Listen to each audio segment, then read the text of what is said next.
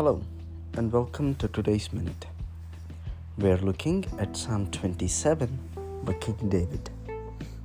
I'm drawn to verse 4 where David says, One thing I ask from the Lord, this only do I seek, that I may dwell in the house of the Lord all the days of my life, to gaze on the beauty of the Lord and to seek him in his temple.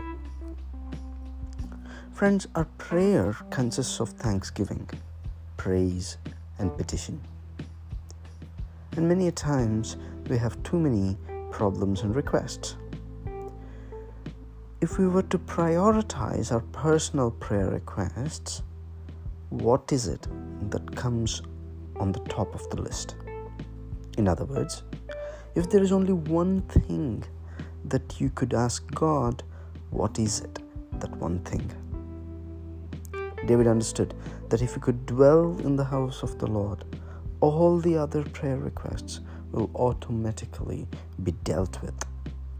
Today's minute is a reminder that our spiritual need to grow closer to God should be the ultimate prayer request.